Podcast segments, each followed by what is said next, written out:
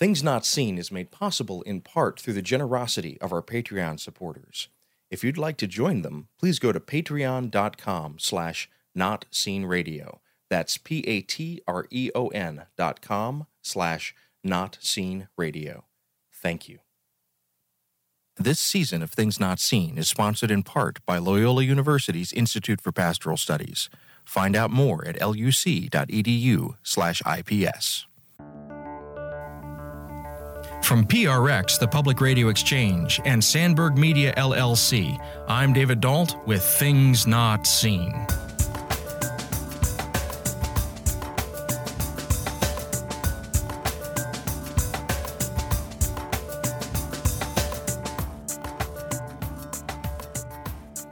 On today's show, can the wisdom of a medieval monk help us think through ways to care for the environment in the 21st century?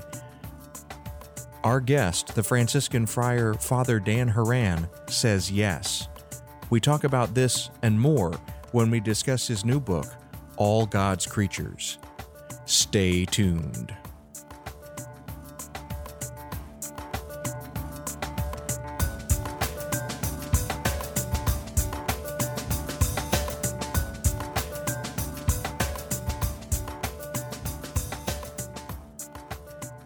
This is Things Not Seen. I'm David Dault. Our guest today is Father Dan Horan.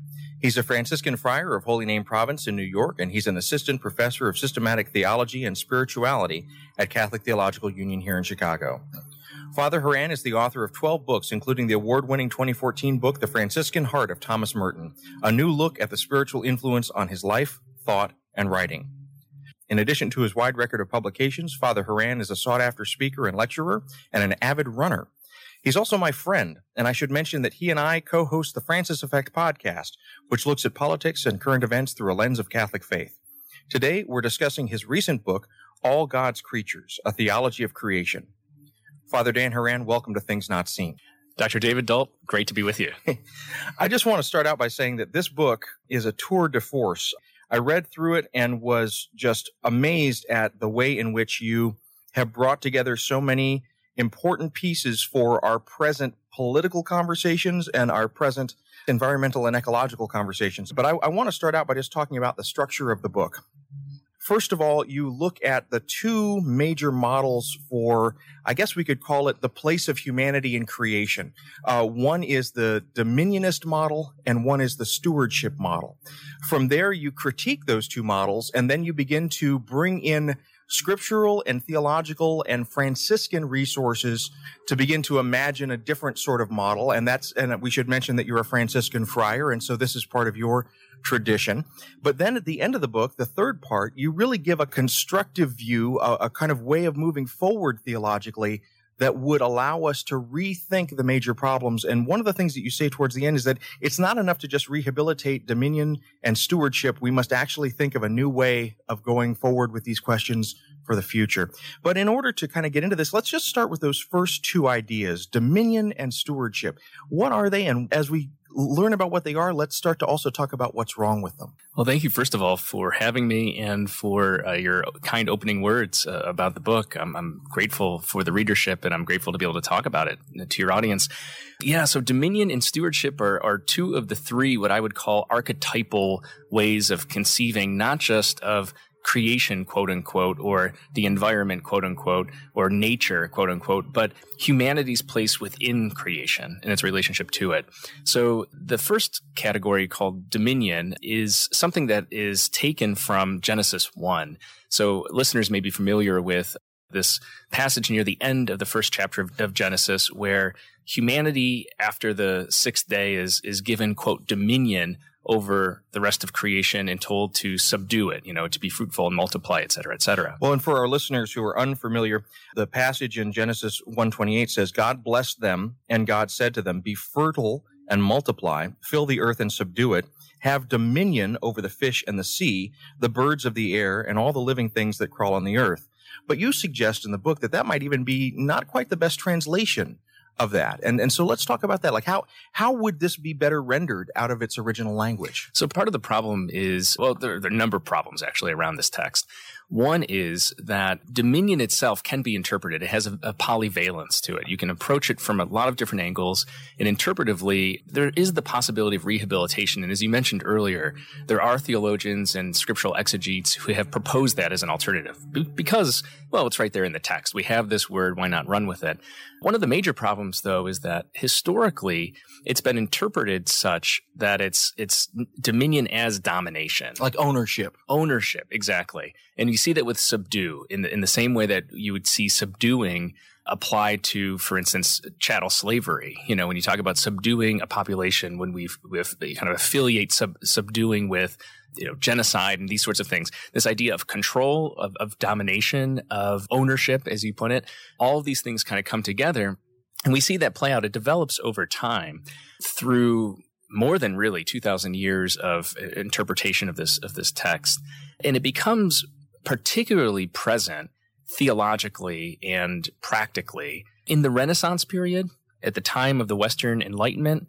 Um, and then especially with the rise of the Industrial Revolution where all of a sudden we see human beings, particularly those who are engaged in a kind of capital enterprise, using kind of in a proof texting way, Genesis 1 to justify the rampant, I don't know how to say, subjugation of the non human natural world. So we see, you know, just insane amounts of pollution of waterways. We see the smoke towers. We see chemical spills. We see an increase of extinction of species and so forth and so on. We see the deforestation of many places.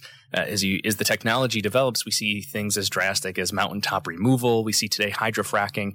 And there are Christians who go back and say, well, if we read Genesis 1 this way, what God has done was create this planet, this universe, for us. It's ours to own and we can do with as we please. In fact, God has given us this mandate to dominate, to subdue, and, and have dominion in this mode. If you're just joining us, this is Things Not Seen. I'm David Dault. Our guest today is Father Dan Horan. We're discussing his recent book, All God's Creatures, A Theology of Creation.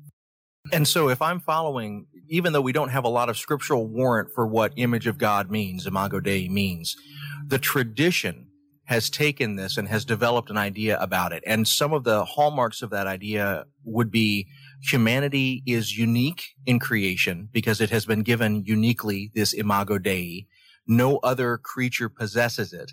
And because of that, we have a unique set of faculties that connect us to God in a way that nothing else in creation is connected to. I want to make sure, first of all, I'm, I'm tracking that correctly. And then I want if I, if I do have that correctly, it seems like your book, particularly towards the end, and we'll get to this in a moment, is wanting to critique that philosophical notion of imago Dei. Do I have all that correct? Yeah, yeah, you're spot on. Thank you. You're a very good and generous reader. No, that's exactly right. And, you know, this, this idea that there's a vacuum, in other words, we, we have the tradition, the Christian tradition especially, but also the Jewish tradition of the Second Temple period and beyond. But I'm not an expert in that area, so I'm going to kind of refrain from commenting on it. But certainly in the early Christian centuries, we have already, you know, following the Jewish philosopher Philo, you get people, the early apologists and patristic writers, you get Augustine and so forth, and, and it develops, a pattern develops rather, that because there's a vacuum of meaning around a term that gets appropriated pretty early on as significant, you know, the, the assumption is reading, especially Genesis 1 in isolation, that as you say rightly, only human beings are imago Dei. Only human beings have been given this mandate. And therefore there's a radical break what um, a, a, British theologian, David, David Clough, would call a human separatist interpretation that we are separate from the rest of creation one way I, I, joke about this sometimes when lecturing about this or, or, talking to students about it is there was a program on the Discovery Channel some years ago. No, no, no, it was the History Channel, I believe. It was a series called Ancient Aliens. Are, have you heard of this before? You're nodding your head. So, and I imagine our listeners have come across it. And on the one hand, it's a kind of a wacky thing. On the other hand, it's not that wacky uh, proposition. This idea that we did not quote evolve from you know the matter that was present on planet earth like the rest of creation but rather there's some kind of alien dna or something or that we were placed here from without. And as that sounds on the one hand preposterous and i would admit that it is i'm certainly a believer in, in modern natural sciences nevertheless that's essentially what the dominion model presupposes that God makes this cosmos, makes this universe, makes the planet and everything on it and in it and beyond it for us. and that we are then kind of placed after the fact in this unique role. And I make a, a point in the book, and, and you've already picked up on it in your in your astute language in describing this, that uniqueness is in, is perhaps the problem, not distinctiveness. You know, that we are indeed distinct as a species, as a community from other creatures, but as other creatures are distinct from one another. Nevertheless, this emphasis, this kind of radical holding to a uniqueness creates a separatism that leads to really pragmatic and, and practical negative implications like pollution, extinction, global climate change, and, and, and so many other things. And we should say we've been talking about this in a specifically theological context, but if we just go to a secular realm and we look at the last 200 years under kind of global capitalism and the rise of, of kind of market economies and the kind of global trade that we have. There's a parallel to this in the secular world as well that has a unique place for humanity that subjects all of creation basically to our comfort and to our satisfaction. Is that a fair characterization? It is. And, and bringing it back to sort of the, the eco-feminist philosophical and theological critiques of the, of the last, let's say 25, 30 years, which have been really important, they point out that there are parallels between the way that humanity as a species relates and treats and sees the rest of creation and the way that we it's sort of like an odd intra and odd extra sort of relationship or dynamic. What Leonardo Boff, the Brazilian theologian, calls, you know, the tie between the cry of the earth and the cry of the poor, that those who are subdued, dominated, marginalized, oppressed within the human family, the way we other them, the way we control a certain sense of alterity and, and, create identity by opposition is also what we do with creation. And so it, it, sort of scales up and scales down in this oppositional or hierarchical dualistic worldview that says that in order for me to have uniqueness, identity, meaning, then there has to be an other over which I stand. If you're just joining us, this is Things Not Seen. I'm David Dault. Our guest today is Father Dan Horan. We're discussing his recent book, All God's Creatures A Theology of Creation. We'll be back in a moment.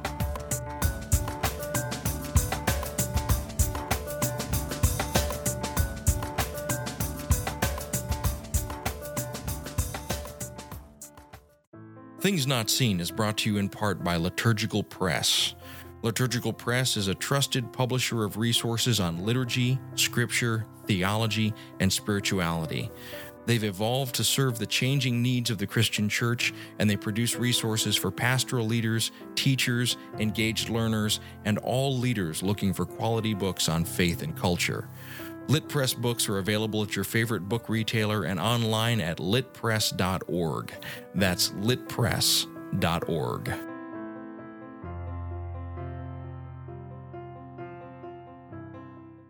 This is Things Not Seen. I'm David Dault. We're speaking today with Father Dan Horan, and we're discussing his recent book, All God's Creatures, A Theology of Creation.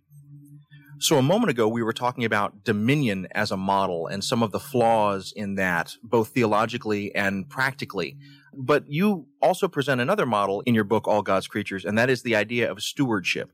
Now, if I'm reading this correctly, stewardship is presented, first of all, as a corrective in the tradition to dominion. So, what are some of the distinctions that stewardship brings to the conversation? And then from there, let's start, as we did with dominionism, to start to think about what some of the flaws might. Yeah, maybe just a, a little nuance I might add to that. I think you're generally right in your summary. I would just say that all three of these models that I talk about in the book are concurrently present in the tradition, and some of them are at various points in history emphasized or de emphasized. So, stewardship is for sure perceived, at least in the last century, as a corrective to the the emphasis of on dominion for the previous two millennia, basically. But it's always been present. And so an advocate for the stewardship model would say, in contrast to a dominion model that says God creates everything for us and we own it, those who embrace a stewardship approach will say, no, no, no, this world is not quote unquote ours. God did not make this for us. Rather, we have, again, a unique role within creation as its keepers, its stewards, its gardeners, that there's a kind of deontological, a duty based relationship to creation. The way that I some, sometimes like to talk about it is whereas the dominion model creates humanity as the lords of creation, the stewardship approach approaches humanity as the landlords of creation. As one version of English translation of, of the Psalms puts it, you know, God owns the planet.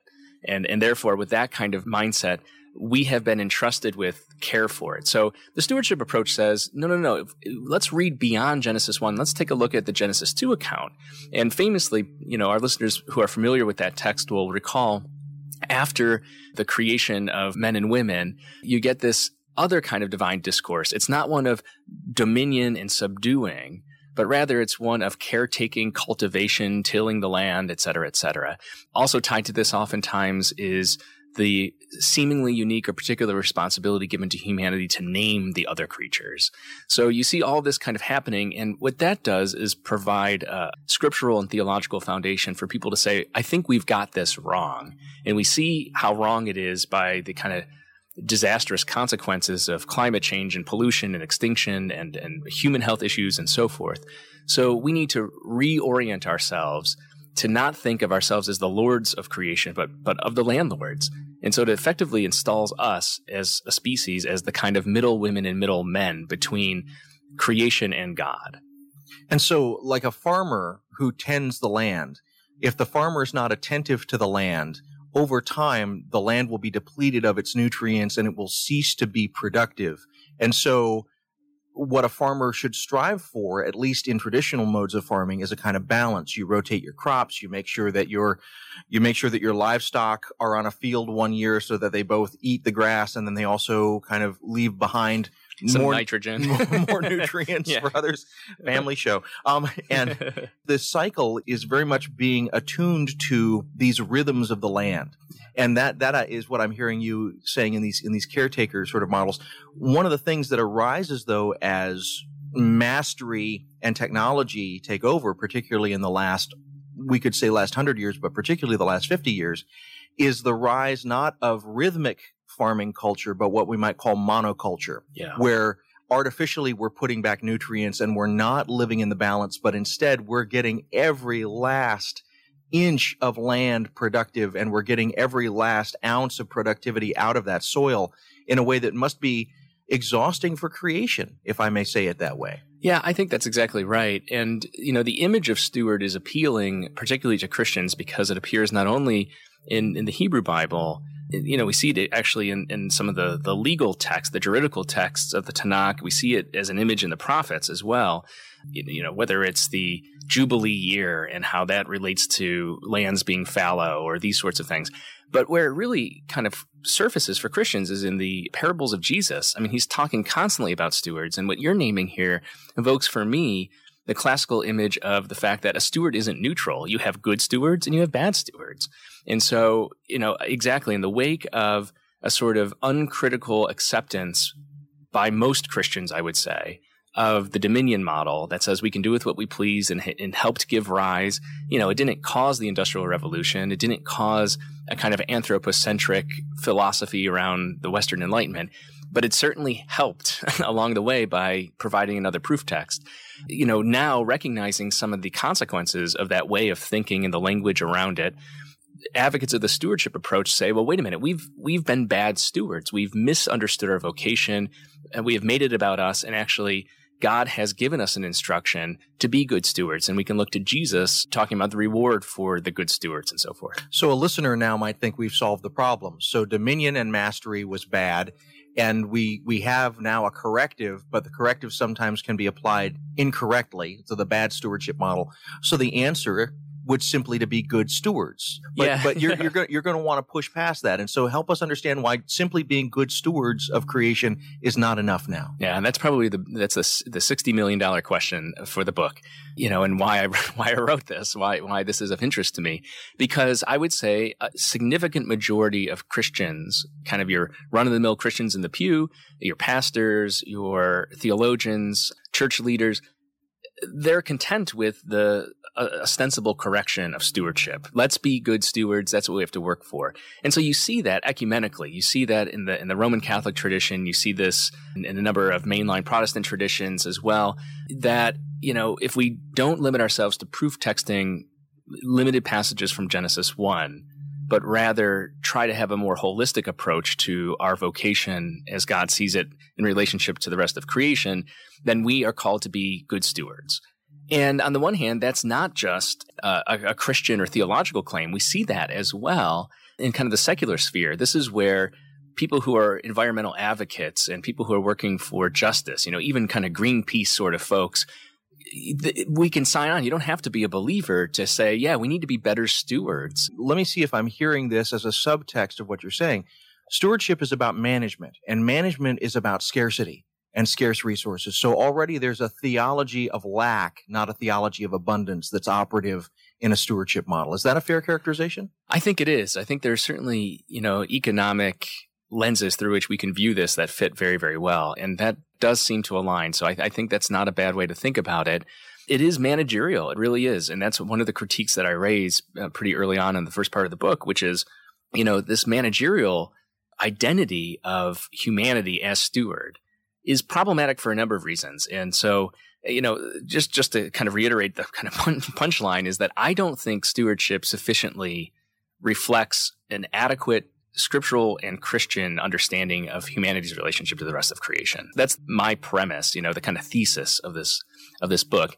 And so what's necessary then is to take a, another look at stewardship as a theological model, as, as a kind of identity for our species in relationship to the rest of creation and see how it's helpful and how it isn't. I say very clearly that it's, it is a vast improvement on a kind of dominion approach. However, there are a lot of things about the Dominion approach that persist in the stewardship model that most people don't critically engage, including many theologians. Now, there are some who do. And I think of somebody, I mentioned David Clough earlier. I think of Professor Elizabeth Johnson, uh, a sister of St. Joseph and a, and a great uh, Catholic theologian. There, there are people who are very cr- critical of the stewardship approach because it's not adequate for describing a couple things. One, what we've learned uh, from the natural sciences about who we are and what the rest of creation is. It doesn't take adequately enough some, I would say, significant scriptural passages that have been overlooked or de emphasized that raise real questions about limiting ourselves to certain select verses in Genesis 1 and Genesis 2 throughout the Hebrew Bible, the wisdom literature, the New Testament, and so forth. And so I, I think there's a call here for us to say, wait, wait a minute is stewardship the best approach? And, and my position is, I don't think so. Well, and you've talked about Elizabeth Johnson, and she's certainly an important part of the through line of your arguments. And we'll talk a little bit more about her in a moment. But I'm also aware that at, at a point in the book, you, you raise a critique of Claire Palmer, who says that even these words, steward and stewardship, they have a problematic history because they tie into a way of thinking about the world that is not just dominion over nature and dominion over wildness of nature, but also dominion over other human beings that gets tied into an idea that is largely referred to as colonialism. Yeah, that's right. And, and so, so Claire Palmer's critique of of that language is is very very important. But you just named something that's also significant about the methodology of my approach here, which is rooted in post colonial criticism. And, I, and, here I'm very uh, indebted to the work of the late eco philosopher Val Plumwood, who was from Australia and worked very closely in her philosophical work on the environment and, and kind of human identity and so forth with Aboriginal peoples in Australia, with the philosophical tradition, with post colonial theory. And she's one who says, we recognize when we look at the reality of colonialization and the decolonial kind of move of the middle 20th century where places like Britain or France or, or Belgium are, re, are, are stepping back, right? And she says we can see a number of the I'm going to use this theological word sins, the evils, the effects of colonization. So you see, for instance, you know what it's done to the economic possibilities of a given community or now nation state. You see what it does in terms of cultural identity and formation, tribalism. One only has to think of you know, the Dutch effects in Rwanda, for instance, right? And so she says, but we also recognize that one of the issues with the whole colonial enterprise has been the stealing of natural resources. And we see this in Africa. We see this in Central and South America. I spent some time a few years back in Bolivia. You see that today with the lithium extraction in the salt flats of that country and it leaves these countries devastated. And she says, so we're, we're used to talking about environmental consequences of the colonial enterprise. But she says what we haven't done adequately enough, but that we should is recognize that our relationship to non-human creation is itself a form of colonization. If you're just joining us, this is Things Not Seen. I'm David Dault. Our guest today is Father Dan Horan. We're discussing his recent book, All God's Creatures, A Theology of Creation. We'll be back in a moment. So, for those of you that are longtime listeners to Things Not Seen, you may be aware that I do another show called The Francis Effect with my friend Dan Horan. He's a Franciscan priest. Every couple of weeks, he and I get together to bring you commentary on current events from a perspective informed by our Catholic faith. Now, Dan, why should I be talking to you? Who are you? Who am I? I'm a Franciscan friar, a Roman Catholic priest, and a professor of theology here in Chicago. And that's a good question. I have no idea why you should be talking with me, but if people are interested in what a conversation between you, the otherwise uh, respectable host of Things Not Seen, and me, the not so respectable Roman Catholic priest and theologian, I think they should tune in. Yeah, they should definitely tune in. So that's the Francis Effect, and you can find it at francisfxpod.com. This is Things Not Seen. I'm David Dault. Each week on our program, we bring you a rich conversation about culture and faith. We're speaking today with Father Dan Horan, and we're discussing his recent book, All God's Creatures, A Theology of Creation. So we've been talking about some models of the way that human beings relate to the world in the Christian tradition. One of them is the dominion model. One is the stewardship model. We've talked about why those models have a certain appeal. We've also talked about some ways in which they're flawed. And so now I'd like to pivot and look at ways in which there are other resources that we can draw from. And in particular, let's start with the tradition out of which you draw your training, the Franciscan tradition. So what do St. Francis and the other thinkers in the Franciscan tradition begin to give us that offers an alternative to dominion or stewardship? Yeah, I'd love to talk about that. If I can just step back just a little bit mm-hmm. to set up how the Franciscan tradition kind of comes into this project. The book is in two parts, and you've kind of alluded to this already. The first part I call the rise and fall of stewardship, and that fall part is something I'm encouraging along with some other theological colleagues and interlocutors. And there are a number of issues that we've already started talking about, and so many, many more that are problematic about stewardship. So the question then is well, then how do we think about ourselves in relationship to non human creation?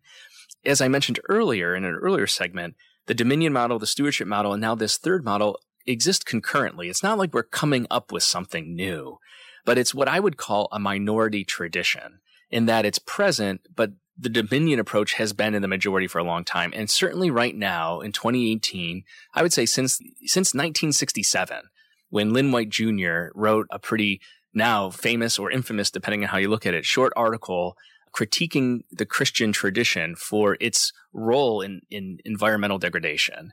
And so since then, that's kind of like a turning point theologically. Stewardship has gained prominence. It's the majority tradition.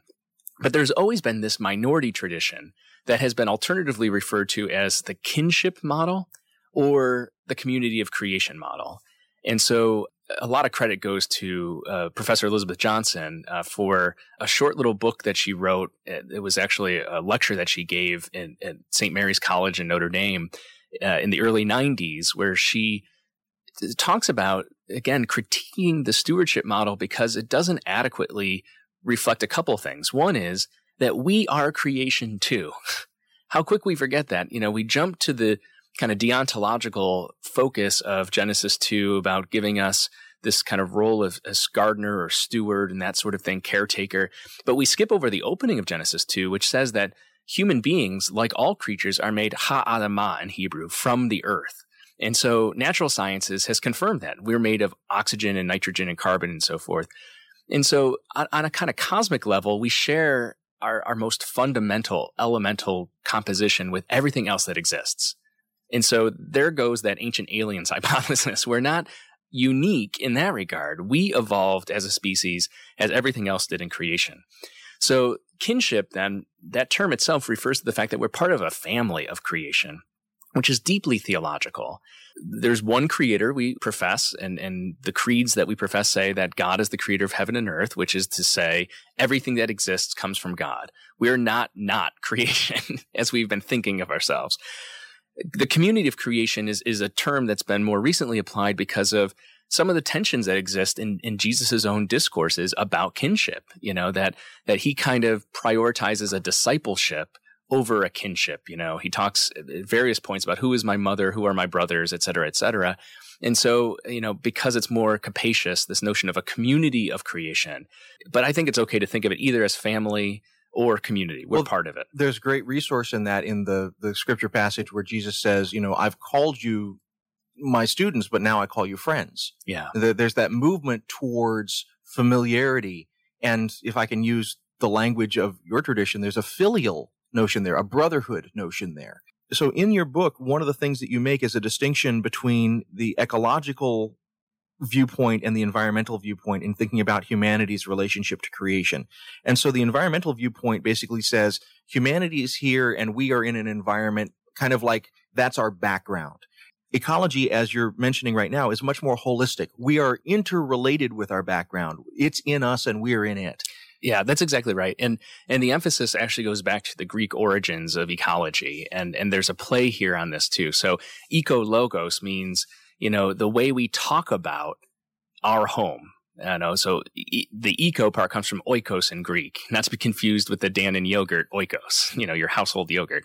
You have economy, which is how we order or the law of our household. So we talk about, you know, oftentimes financially, there's a law, there are rules in place about how we order you know that dimension of our lives so ecology the logic or the way we think about talk about describe our context is open for further you know fides quaerens intellectum further greater understanding clarification. Environment is deeply problematic. You know we talk about going out into the environment. Well that that again slips back into a dominion sort of uh, purview that we say, oh well, this is just a nice background, as you said rightly, to our human enterprise. That that the rest of this stuff doesn't have standing in and of itself. It only exists in a utilitarian relationship to us. What do I get out of it? And that God created it as a backdrop for for human salvation, essentially. Well, and one of the problems though is that there is no wildness that people in the West can really find. So you and I, we live in a city and where do we go for wildness? Well, we have parks, but the parks are maintained. We have green space, but the green space is mowed and manicured and is, is maintained we may choose to go out into the country. But if we go out into the country, we don't really encounter wildness. What we encounter is agribusiness. We encounter even the land there, the wildness is tamed. So it's hard for us even to conceive of nature in itself. Nature is already subdued to us everywhere that we look. Sort of, sort of. So this is where I would push back. I think your description is 100% on target with the way a lot of people, especially a lot of Christians, would view us and the rest of creation. What I would push back and say is, you know, to borrow from the children's book title, where the wild things are, they're here in the studio. We are the wild things as well. And so it's true, while, while this notion of wilderness or sort of untamed creation, for lack of a better phrase, is what most people think of with quote unquote nature. We are nature too. We are creation too. And so one of the things I'm trying to encourage us to think about is the fact that we are never separated from the rest of creation one example I use, uh, you know, often I lecture about theology of creation and I'll pause and I'll say, you know, and this usually throws people off. How many people photosynthesized their breakfast this morning? How many, how many people grew the blue jeans they're wearing from their body? And, and, and even that should, you know, it, it shocks you into realizing how interdependent and interrelated we are. Again, that kinship, that community, rea- that the reality that exists. But even trees don't photosynthesize on their own, they rely on the UV energy of the sun. They rely on the nitrogen and, and, the water on the ground, the carbon dioxide that we and other creatures exhale. And so there's always already a dynamic, kind of organic, interrelated reality. And so us sitting here, even in a, you know, in a modern building with our high tech microphones and headsets and everything and computers, we are still part of this world. And I think we trick ourselves into thinking we're not, which unwittingly leads a lot of people who would, in theory, embrace stewardship. Oh yeah, I recycle. Oh yeah, I, I compost, which those are good things. I'm not mocking them. But, you know, actually, I think most of us operate day in and day out with a radical anthropocentric worldview where really all that matters is us and we treat everything else that exists in the universe and in our local spheres and so forth as either beneficial to us or problematic. This is one of the great insights of the patron of your order, St. Francis. So prior to St. Francis, as I read the tradition, and you know a lot more about this than I do, the tradition had been largely kind of caught up in Greek philosophical ideas and trying to think about how to intellectualize their way to God. One of the things that Francis and his companion Clare really gave to us was a return to the body. So a renewed emphasis on the body of Christ, the, the physical aspects of the passion that helped with our salvation. All of that is important. But the other thing that Francis gave to us was exactly what you're saying. This notion of being a part of the community of creation and when we look at that, we can see a through line from what Francis gave us to a recent encyclical by Pope Francis, Laudato Si. So help us to understand some of the parallels between these ancient reinvigorations of the question of being part of the world with what's going on now in this 21st century conversation in this encyclical. Yeah, so it's interesting. I, um, you know, Francis Saint Francis is is known for his love of animals. Every October 4th, all these churches bless the animals, and you bring your bunnies and your dogs and everything, and that's fine. But one of the problems around the kind of popular understanding of St. Francis of Assisi and the Franciscan tradition is an effect of what I call the birdbath industrial complex, which is that everybody reduces Francis to this kind of roaming troubadour, romantic, naive, you know, admirable and lovable, but nevertheless disconnected, pie in the sky, Pollyannish sort of figure. And he was anything but that. And so one of the things I do in, in, you know, in talking about resources within the Franciscan tradition, and I have to admit, it does seem kind of stereotypical. I remember when talking with people about working on this book, and they they said, "Oh, a Franciscan working on a book of creation, surprise, surprise." Nevertheless, my approach is is somewhat it's a critical ressourcement. It's a critical going back to the sources and bringing it forward. And it's not simply kumbaya, tree hugging kind of uh, interpretations of a Francis of Assisi that never existed. Francis of Assisi was somebody who, though not formally educated in the theological tradition, was deeply situated within the biblical narrative. And so texts that oftentimes get uh, kind of undervalued or overlooked were things that had informed his imagination, what David Tracy would call his analogical, his Catholic imagination.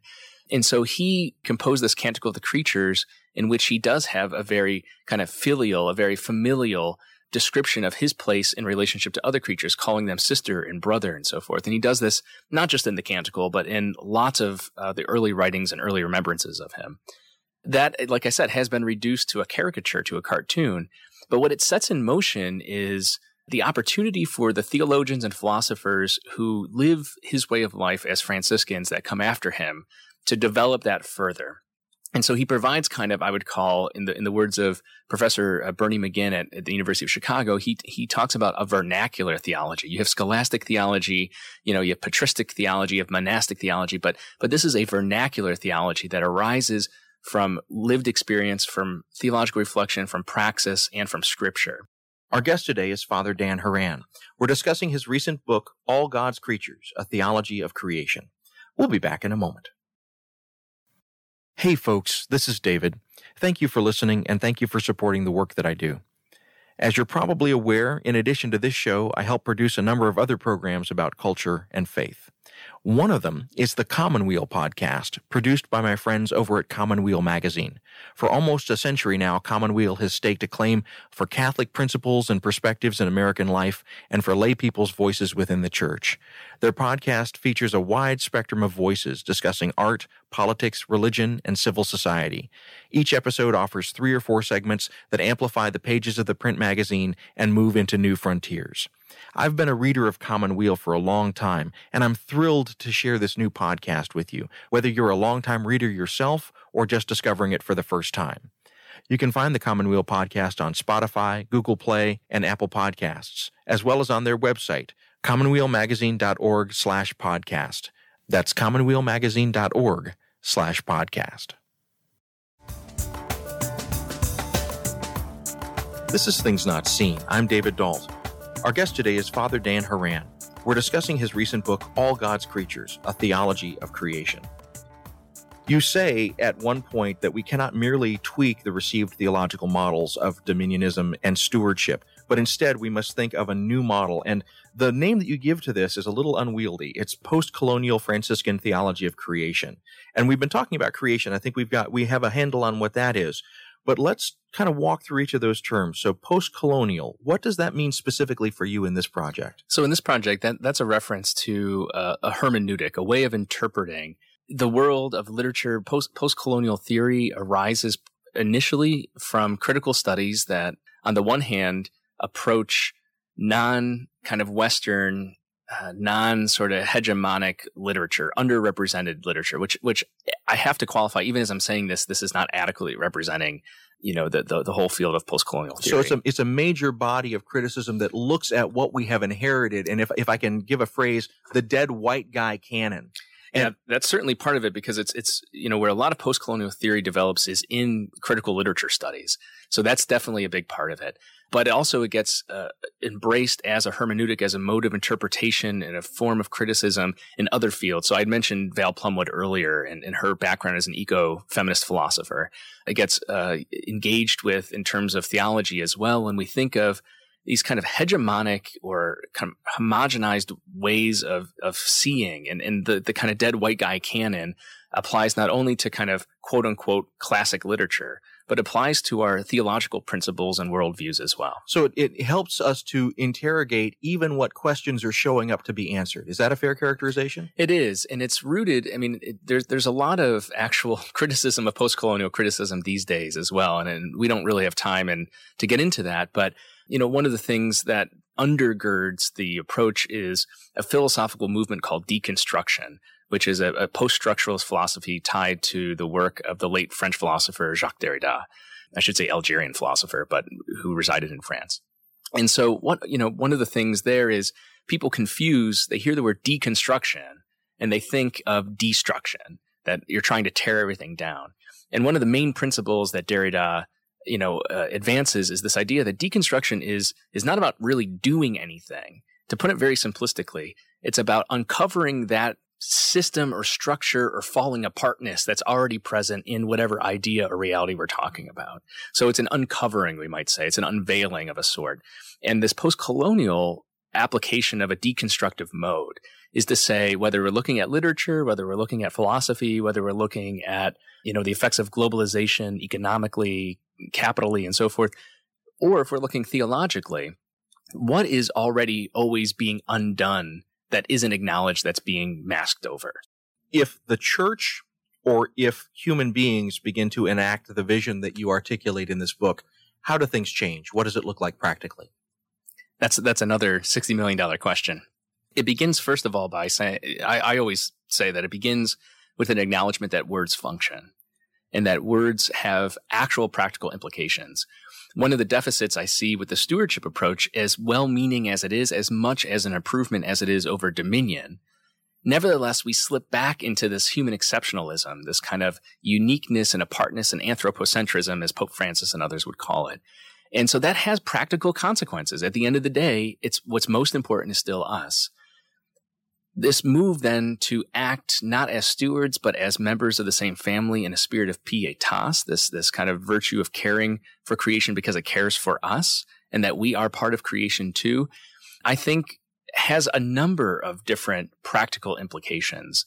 And, and I'm not, and I don't in this book, I make it very clear at the end. I, I talk about a couple in a kind of heuristic way, a couple of ethical possibilities where environmental ethicists might take some of this and run and that's not really my area. Um, so I, I don't, I don't, I always hesitate to give people a list of these are the eight things you need to do or something like that. That's, that's less, I don't think we, we're really quite there yet. Uh, it begins with, you know, again, these paradigm shifts that are necessary. We, we got to stop thinking. And, you know, again, back to this notion of anthropocentric privilege in the community of creation it's it's the same thing we see with with racial privilege, right? White privilege in the United States context, for instance, where until people change their worldview and don't hold, for instance, white male experience as normative against which everything else is judged or valued, then you can't actually enact any kind of justice. So, you know, civil rights leaders have talked about this, you know, Brown versus Board of Education, the civil rights bills, et cetera, et cetera. This is all great on paper, but it doesn't mean anything until that white privilege is grappled with. Similarly, I'm, I'm suggesting the same sort of thing here. One thing, one example I see it playing out practically in, in how do you embrace this language change is something that I tell people all the time as a practical thing you can do with your family at home every day or every week, which is when you have a grace before meal. How about thanking not only God for the gifts that we've received, but thank God for the life that makes it possible? you know, the vegetables that died so that you can live, for, you know, the lettuce that's given its life for you, for the, the, the animals who have died to provide the meat that you're eating. It's sometimes a shock to people to hear that Francis of Assisi was 100% not a vegetarian. He ate meat and, and he ate whatever was placed before him. But I think he had a sense of his relationship to creation and a sense of gratitude, not only to God, but certainly first and foremost to God, but to the rest of creation for his life and for the sacrifice of their lives in a way analogous to what a lot of Aboriginal folks who have been um, overlooked or suppressed or oppressed over the centuries and millennia have. And one thinks on this continent of Native Americans or First Nations people who you know, thank the creature that they're about to consume as a community for the life that it has given so they might live. So that's a notion perhaps of pietas, a notion of discursive change uh, that allows us to shift our lenses to recognize that, you know, what I'm not arguing for in Francis of Assisi and the Catholic Church and Christianity, none of, none of these uh, are arguing for, you know, a kind of Jainism where everything is equally valuable. It's not that at all. But I think there are practical ways we can start thinking differently. And once our theological and faith imaginary shifts, then I think we'll start approaching some of these ethical concerns we have about the treatment of other creatures, about farming, about industry, about technology in, in new ways that's grounded uh, in this kind of, I would call it systematic theological bedrock of a theology of creation. Well, Father Dan Horan, I'm just going to say again what I said at the top of the show, and that is that this book just knocked my socks off because from its first pages to the end, it is a coherent instruction in how to think about these issues in the Christian tradition. It equips you to understand the development of these ideas and it really gives us a glimpse of a vision of what might come if we begin to use the resources that we already have in our tradition in a new way. I just want to thank you, first of all, for taking the time to speak to us, but also for the effort of putting together such a masterful book. Yeah, it's really my pleasure. Thank you, David.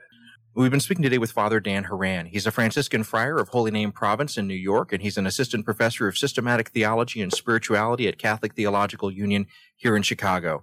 He's the author of 12 books, and today we've been discussing his most recent one, All God's Creatures, A Theology of Creation. Things Not Seen is produced by Sandberg Media LLC. We're distributed nationally by PRX, the Public Radio Exchange. Today's show was recorded at the William Adams Studios in beautiful Hyde Park, here on the south side of Chicago. Our studios have a home courtesy of the Zygon Center for Religion and Science, part of the Lutheran School of Theology at Chicago. Neither Zygon nor LSTC is responsible for the content of this program. Our theme music is composed by Gene Kija. Our show is made possible in part through the generosity of our supporters on Patreon. You can find out how to help us create great programs by going to patreon.com slash notseenradio. That's P-A-T-R-E-O-N dot com slash notseenradio. You can follow us on Twitter at Not Seen Radio. Visit us on Facebook and like our page to receive regular updates about the show and to find out more about our guests. That's facebook.com slash things not seen radio. And you can sign up for the free podcast, listen to old shows, send us an email, and find out more about our guests if you visit us on the web at thingsnotseenradio.com. I'm David Dault, and we'll be back next week with more conversations about culture and faith. Please join us.